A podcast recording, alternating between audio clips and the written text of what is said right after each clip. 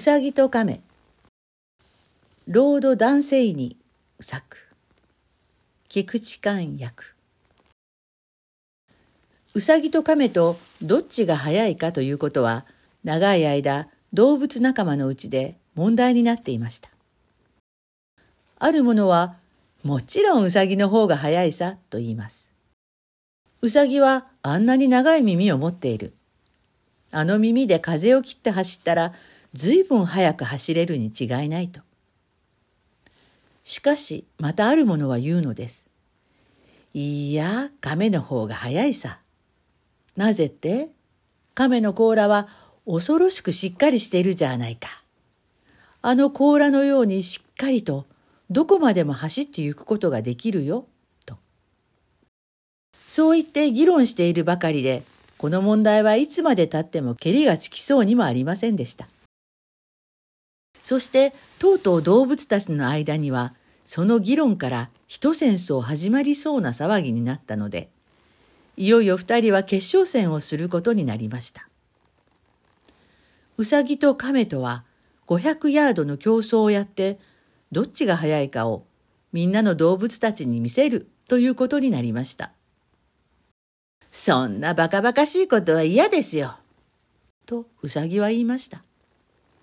が、彼の味方たちは一生懸命うさぎを解き伏せて、ともかくも競争に出ることを承知させました。この競争は大丈夫。私の勝ちですよ。私はうさぎみたいに尻込みなどはしませんよ。と亀は言いました。亀の味方はどんなにそれを喝采したことでしょう。競争の日は間もなくやってきました。敵も味方もいよいよ勝敗の決する時が近づいたので、口々に大声で怒鳴り立てました。私は大丈夫。勝ってみせますよ。と亀はまた言いました。が、うさぎは何も言いませんでした。彼はうんざりして不機嫌だったのです。そのために、うさぎの味方の幾人かは彼を見捨てて亀の方につきました。そして、亀の大威張りな言葉を大声で喝采しました。が、うさぎの味方はまだまだだいぶたくさんありました。俺たちはウサギが負けるようなことはどうしたってないと思う。あんなに長い耳を持っているんだから、勝つに違いないよ。彼らは口々にそう言っていました。しっかり走ってくれ。と亀の味方は言いました。そして、しっかり走れという言葉を決まり文句のように皆は口々に繰り返しました。しっかりした甲羅を持ってしっかり生きている。それは国のためにもなることだ。しっかり走れ。彼らは叫びました。こんな言葉は動物たちが心から亀を喝采するのでなければどうして言うことができましょう。いよいよ二人は出発しました。敵も味方も一時にシーンとなりました。うさぎは一息に百ヤードばかり走り抜きました。そして自分の周りを見渡してみると、そこには亀の姿も形も見えないではありませんか。なんてバカバカしいことだい。亀と競争するなんて。うさぎはそう言ってそこへ座り込んで競争をやめてしまいました。しっかり走れしっかり走れと誰やらが叫んでいるのが聞こえます。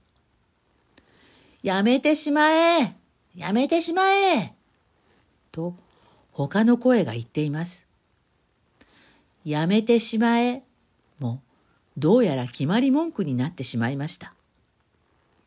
が、しばらくしますと、亀はうさぎのそばへ近づいてまいりました。やってきたな、この亀野郎。と、うさぎは言いました。